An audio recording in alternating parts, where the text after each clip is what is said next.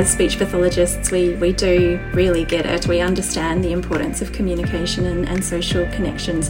And it's important to learn that how one way of treating or, or working with a, a client isn't necessarily going to be what works for another client in a different state or from a different tribe. If we've got assessment findings that are robust, then we don't have to make any presumptions. And I strongly believe in the value and worth of what we do and the difference we make. Hello, and welcome to Speak Up, Speech Pathology Australia's podcast. Each week, we feature a conversation about an area or topic related to all things speech pathology. Let's hear what this week's contributors have to say. Hi, it's Anneke, and thank you so much for tuning in to the final episode of Speak Up for 2021 and Season 3. Well, what a year we have had. It started with so much optimism after the year that was 2020, but for many of us, this quickly changed to being rough, difficult, exhausting, strange, demanding, frustrating. I could go on. I hope you've reached the end in one piece, and despite the challenges, we're still able to find some joy and happiness in the year. I started working on the podcast in March and have enjoyed every minute of bringing you a hopefully interesting conversation each week. We truly have some inspirational people in the speech pathology world who are beyond generous in sharing their knowledge with us all. Rather than bring you a new conversation for our final episode of 2021, I thought it would be a great opportunity to look back at some of the wonderful conversations we have featured this year. Hope you enjoy. The most listened to conversation of the year was with the impressive Dr. Elizabeth Woodcock. Elizabeth taught us all a thing or two about selective mutism. I do wonder if the stresses of the past two years on our little ones may result in paediatric speeches seeing more and more kids presenting with selective mutism. Only time will tell. Yeah, so it's a disorder that's a lot more common the younger the child is. So it tends to present in preschool. And uh, there's not a lot of research of the prevalence, but uh, the studies are suggesting about one in 140 children in the first three years of school.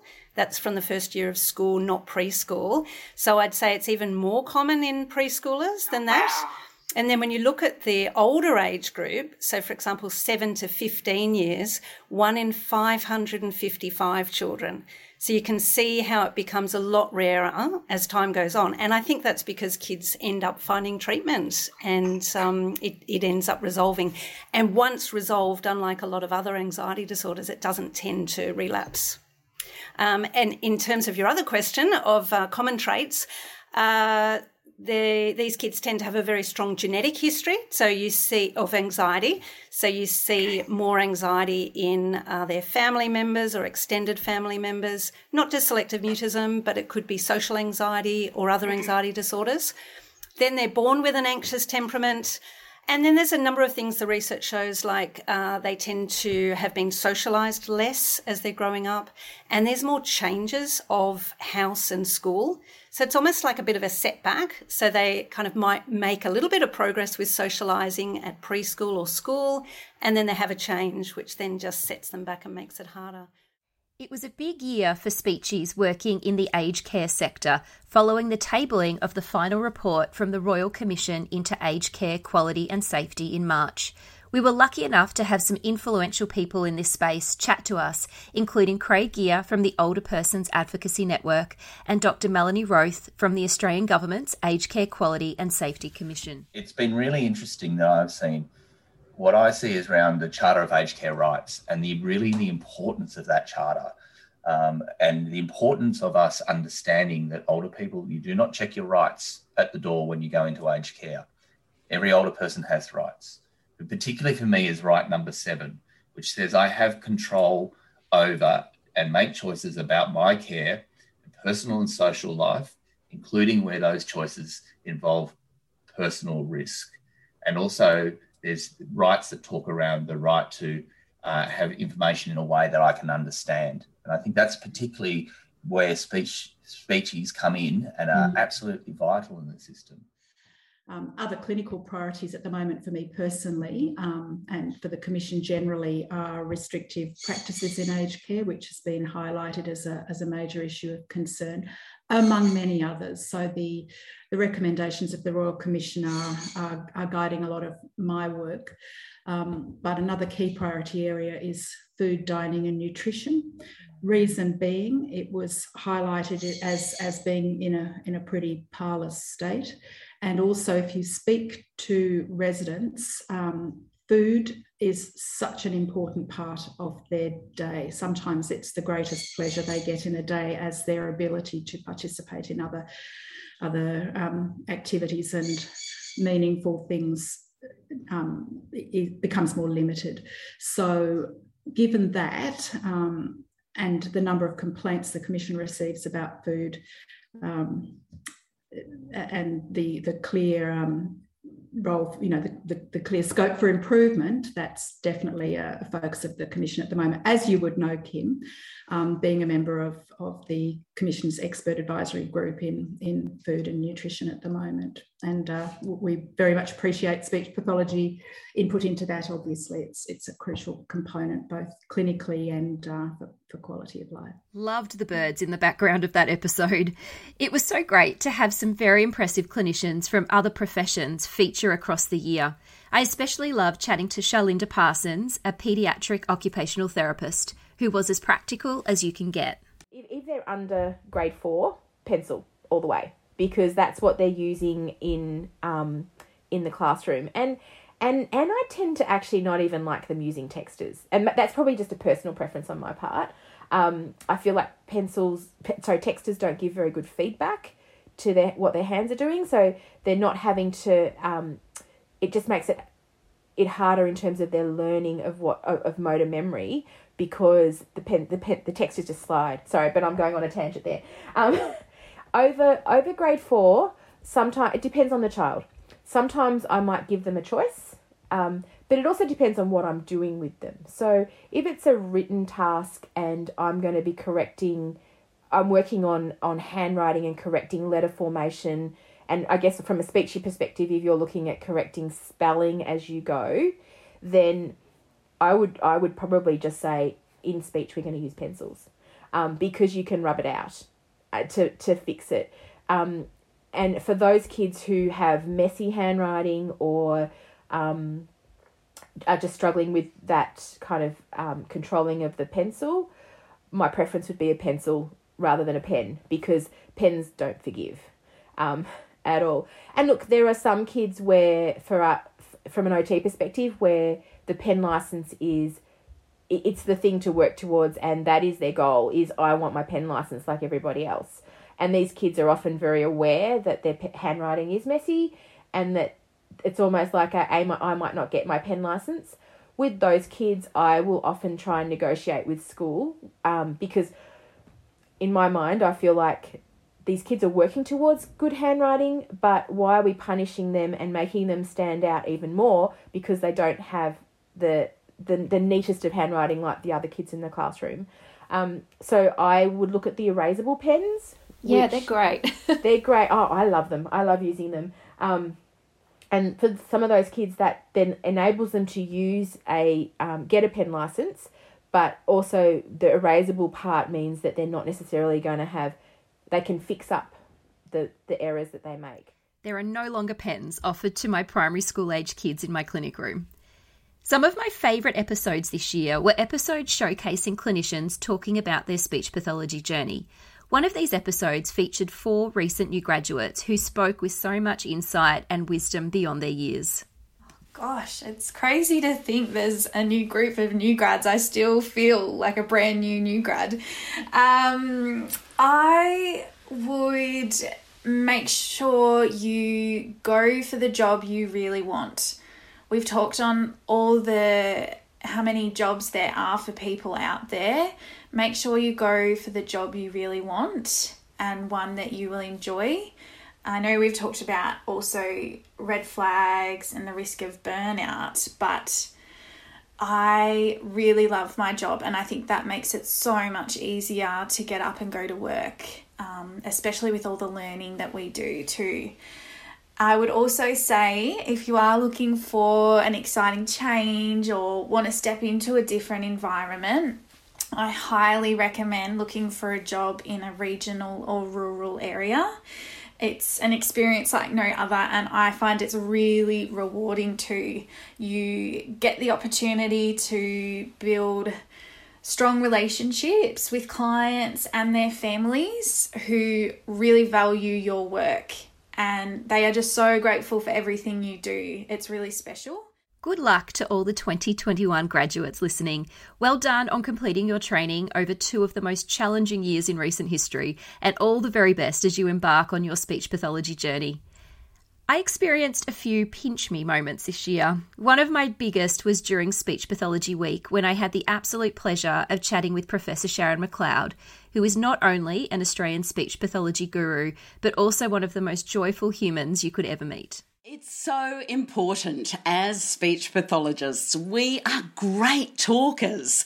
We so have so much skill at communicating that we often forget how difficult it is for the people around us that we work with each day to communicate, and also for the people who never get to um, access our services who have difficulty communicating, even to be able to access services to support their communication. As speech pathologists, we often think about the person in front of us and really support that person. But sometimes we forget about the advocacy that needs to happen across the whole of society to encourage people to speak up for communication rights. And so I think that's what we're talking about today because communication is everyone's right, is Speech Pathology Australia's um, theme for our special week. We all know that technology is changing at an incredibly rapid rate. It is sometimes hard to keep on top of new technology that can have life changing impacts on the lives of the people we work with. It was great to have Rob Wong join us from Control Bionics to update us on voice banking.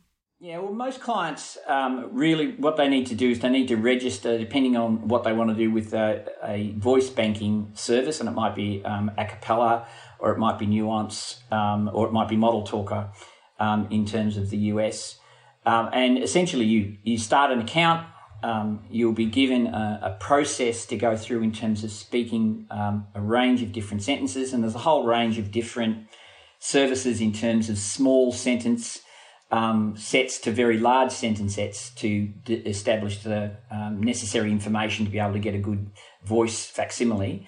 Um, so essentially, what happens is you'll register an account you will um, go through a process of either um, answering questions around a standard set of um, phrases, um, and you'll, you'll be recording those. And in some instances, you'll be recording specific phrases that are familiar to you. So, you know, if you really say, like to say "g'day," um, those are phrases which may be something that you would include in that wouldn't be a part of the standard set and you go through a process of um, of recording those those outputs. So you basically have a headset on, uh, be talking into your computer online um, for a range of different uh, periods, from from ten minutes through to you know a very extended period of time if you're doing lots and lots of phrases.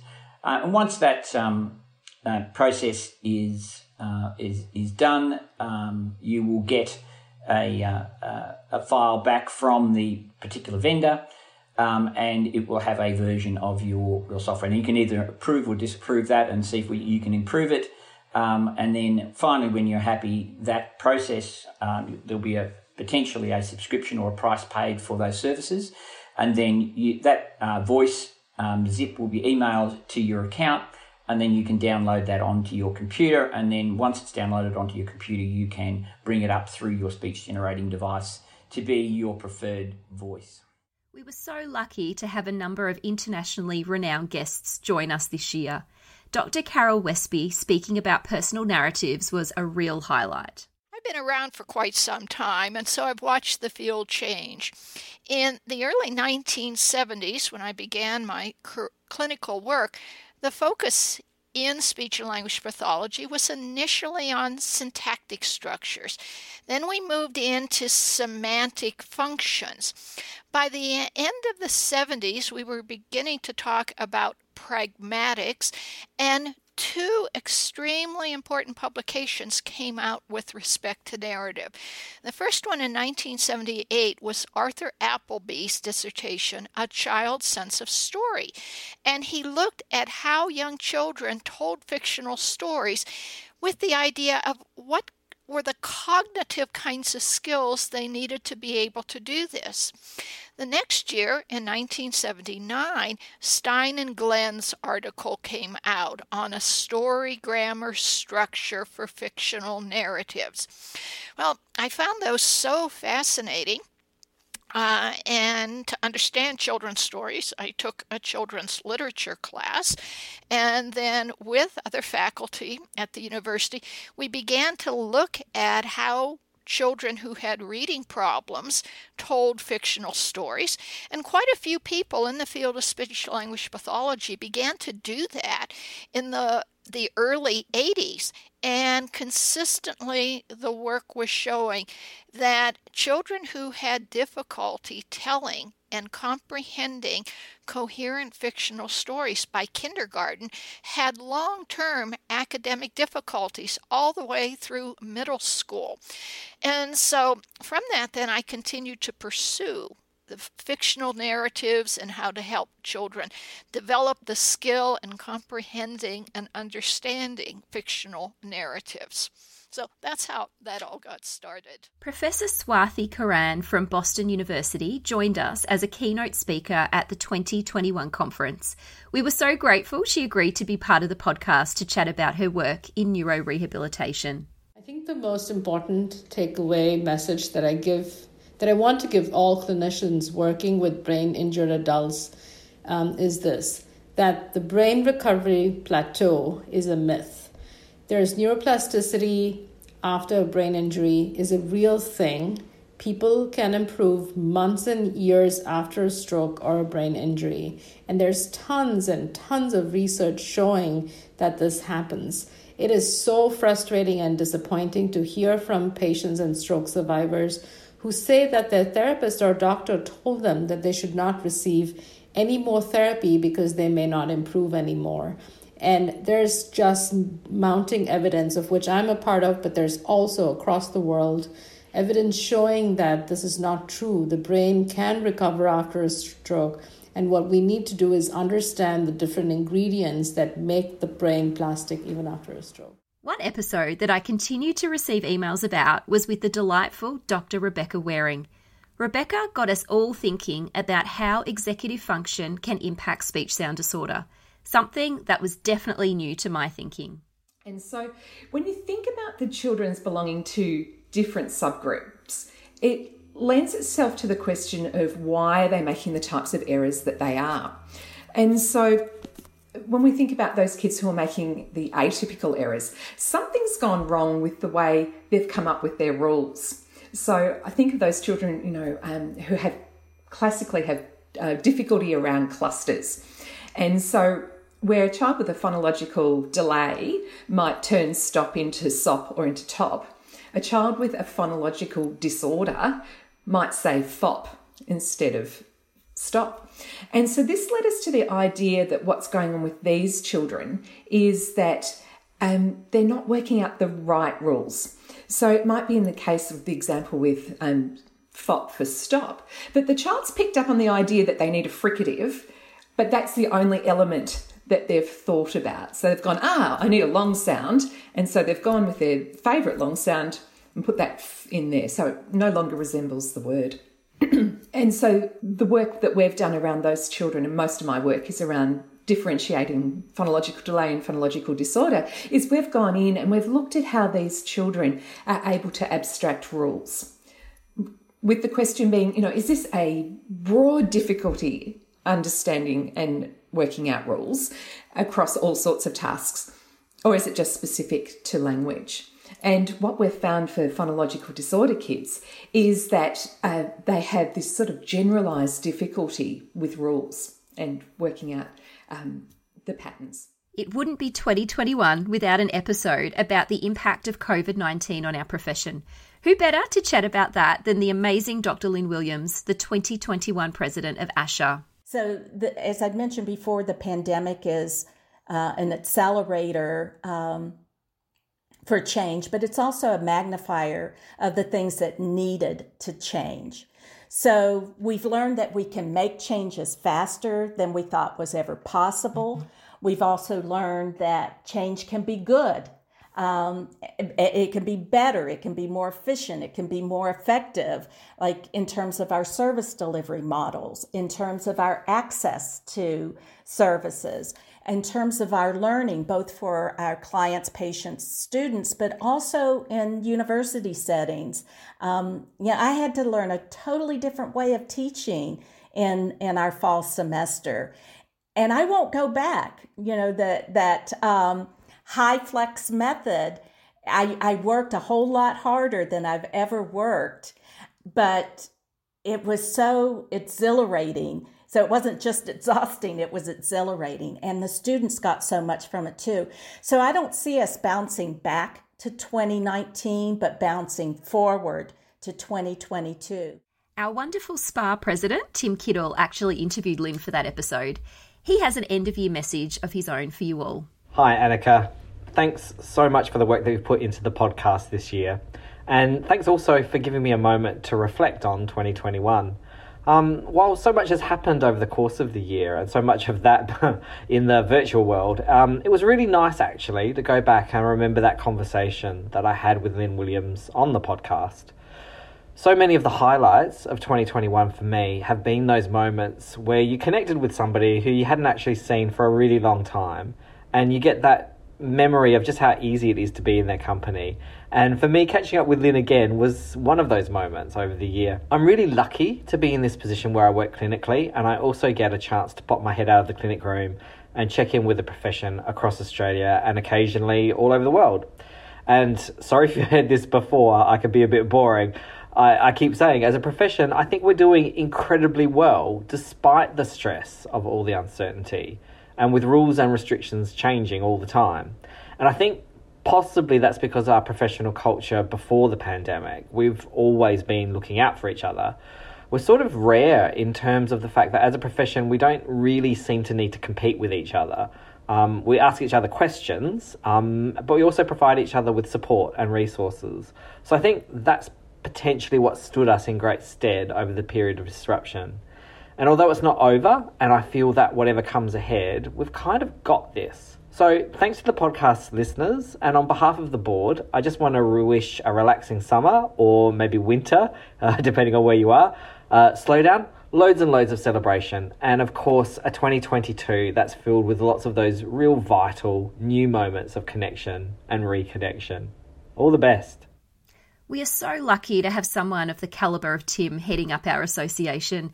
Tim, if you are listening, thank you for everything you do. It does not go unnoticed.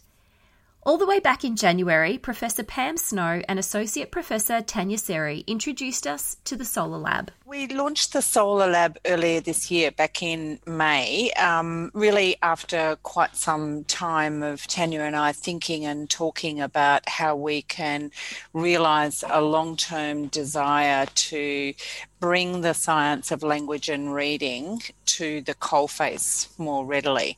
Um, the coalface being classroom teachers and allied health professionals such as speech language pathologists, educational and developmental psychologists, and also we know that there's a growing interest um, in this area amongst parents and, and parent advocacy groups. Um, it's very important to us as speech language pathologists that um, this um, acronym SOLAR has two really important terms in it, or three really um, science, so we want this to be an evidence based initiative, language, as speech language pathologists and as um, people who um, study reading, um, uh, we know that language and language skills are profoundly important in this space. Um, and of course, the reading um, component being the end point because that's so important for all children's um, success. I'm sure we will be hearing much more from the Solar Lab in the coming years, which is very exciting. Showcasing new innovation is something I am always pleased to do.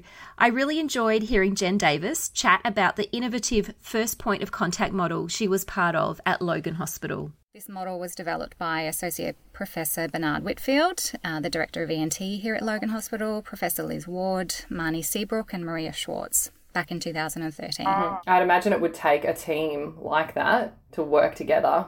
Because nothing like it existed.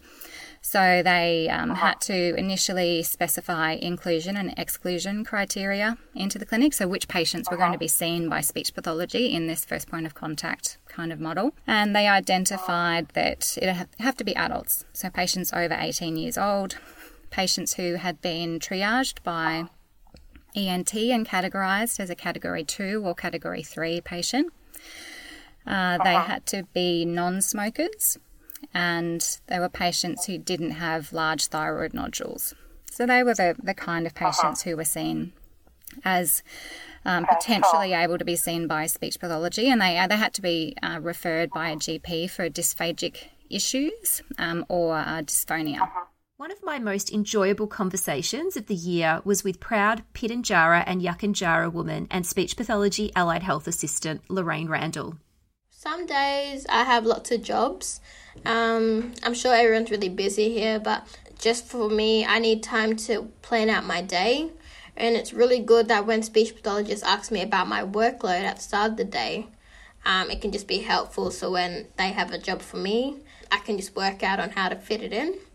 And um, so what I do is I use a timetable, which is just located where all the clinicians are, and then just where they can see it, which means that everyone can just see my workload for the day.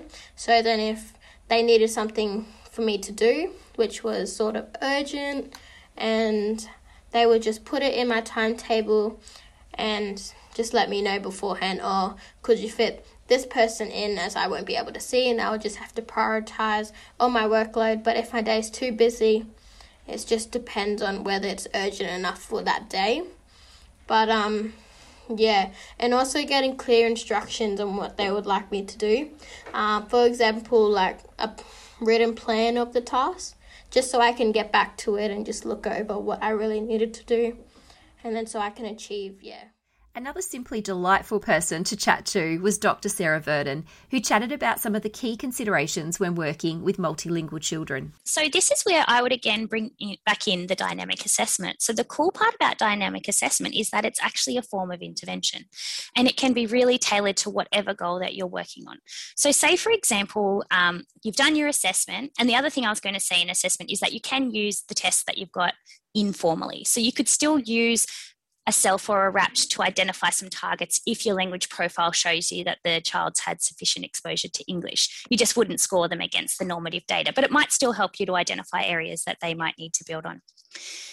So, in terms of intervention, you've identified your targets, you've realized, okay, these are issues across both language, um, what do we need to work on? And so, for example, if you were doing an early intervention session with a child who needed to work on vocabulary and you wanted to work on the names of animals, for example, you might have a whole heap of animal toys and do it in a play session um, with the parent with you as well. And you start going through and labeling the names of the animals, for example, and see if they could label them in English, and then get the parent to ask if they could label them in the home language, and find out which ones they can and can't do. And once you come up for uh, with some examples of ones that they didn't know the names to, you could then do some intervention. So you start doing some play um, around these animals, doing lots and lots of repetition of the labels, teaching them the vocabulary names. And then once you've done sufficient intervention um, and sufficient repetitions that you think the child should have learned that word, then you test again. But you can test in both languages. So you can get the child to say the name of the animal or the color or the object or whatever it is that's the focus of your intervention in English and get the parent to ask for that name in the home language. So you're doing bilingual intervention, but not only that, you're modeling to the parent how to do this at home. And so you should always get parents to provide intervention in their strongest language. So if a parent isn't a strong speaker of English, then they're probably not the best person to be providing an English model for intervention.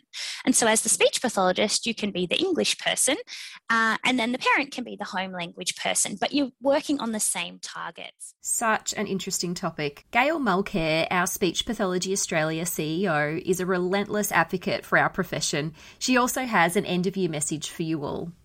Thanks so much, Anneke. It's lovely to join in for this last podcast for the year. And what a year it's been. It's an understatement to say that COVID 19 has been one of the most significant disruptors of our times. We know that 2020 was a very challenging year, with the shock of the country being thrust into the midst of a pandemic, and then for 2021 to follow with just as much disruption and constant change.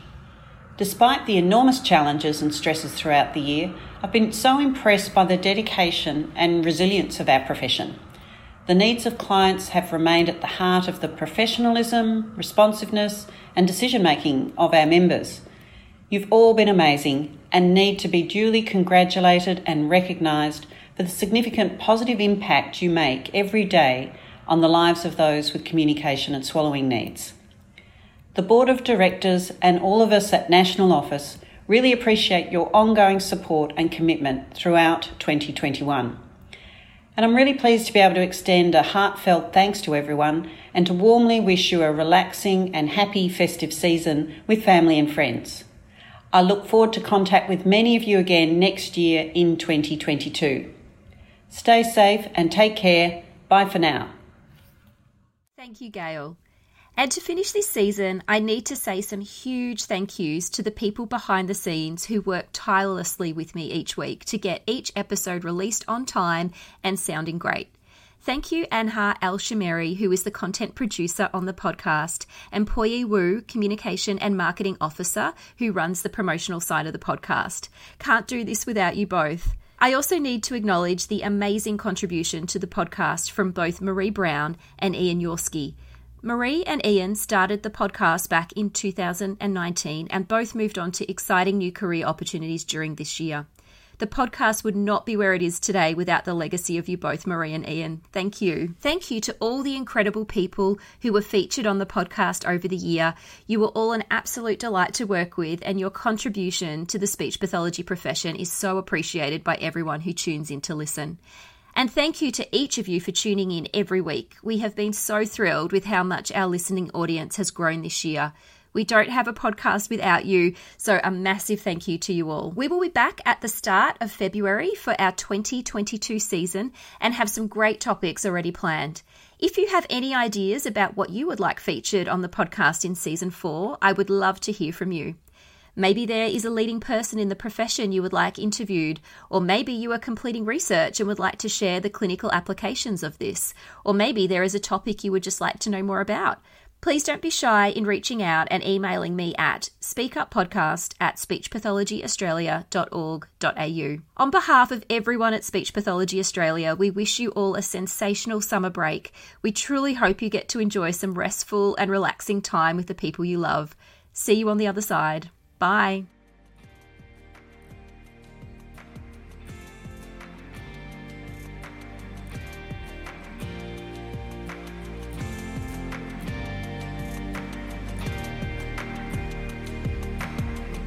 We hope you enjoyed this week's conversation. Remember to subscribe to the podcast and share it with your colleagues.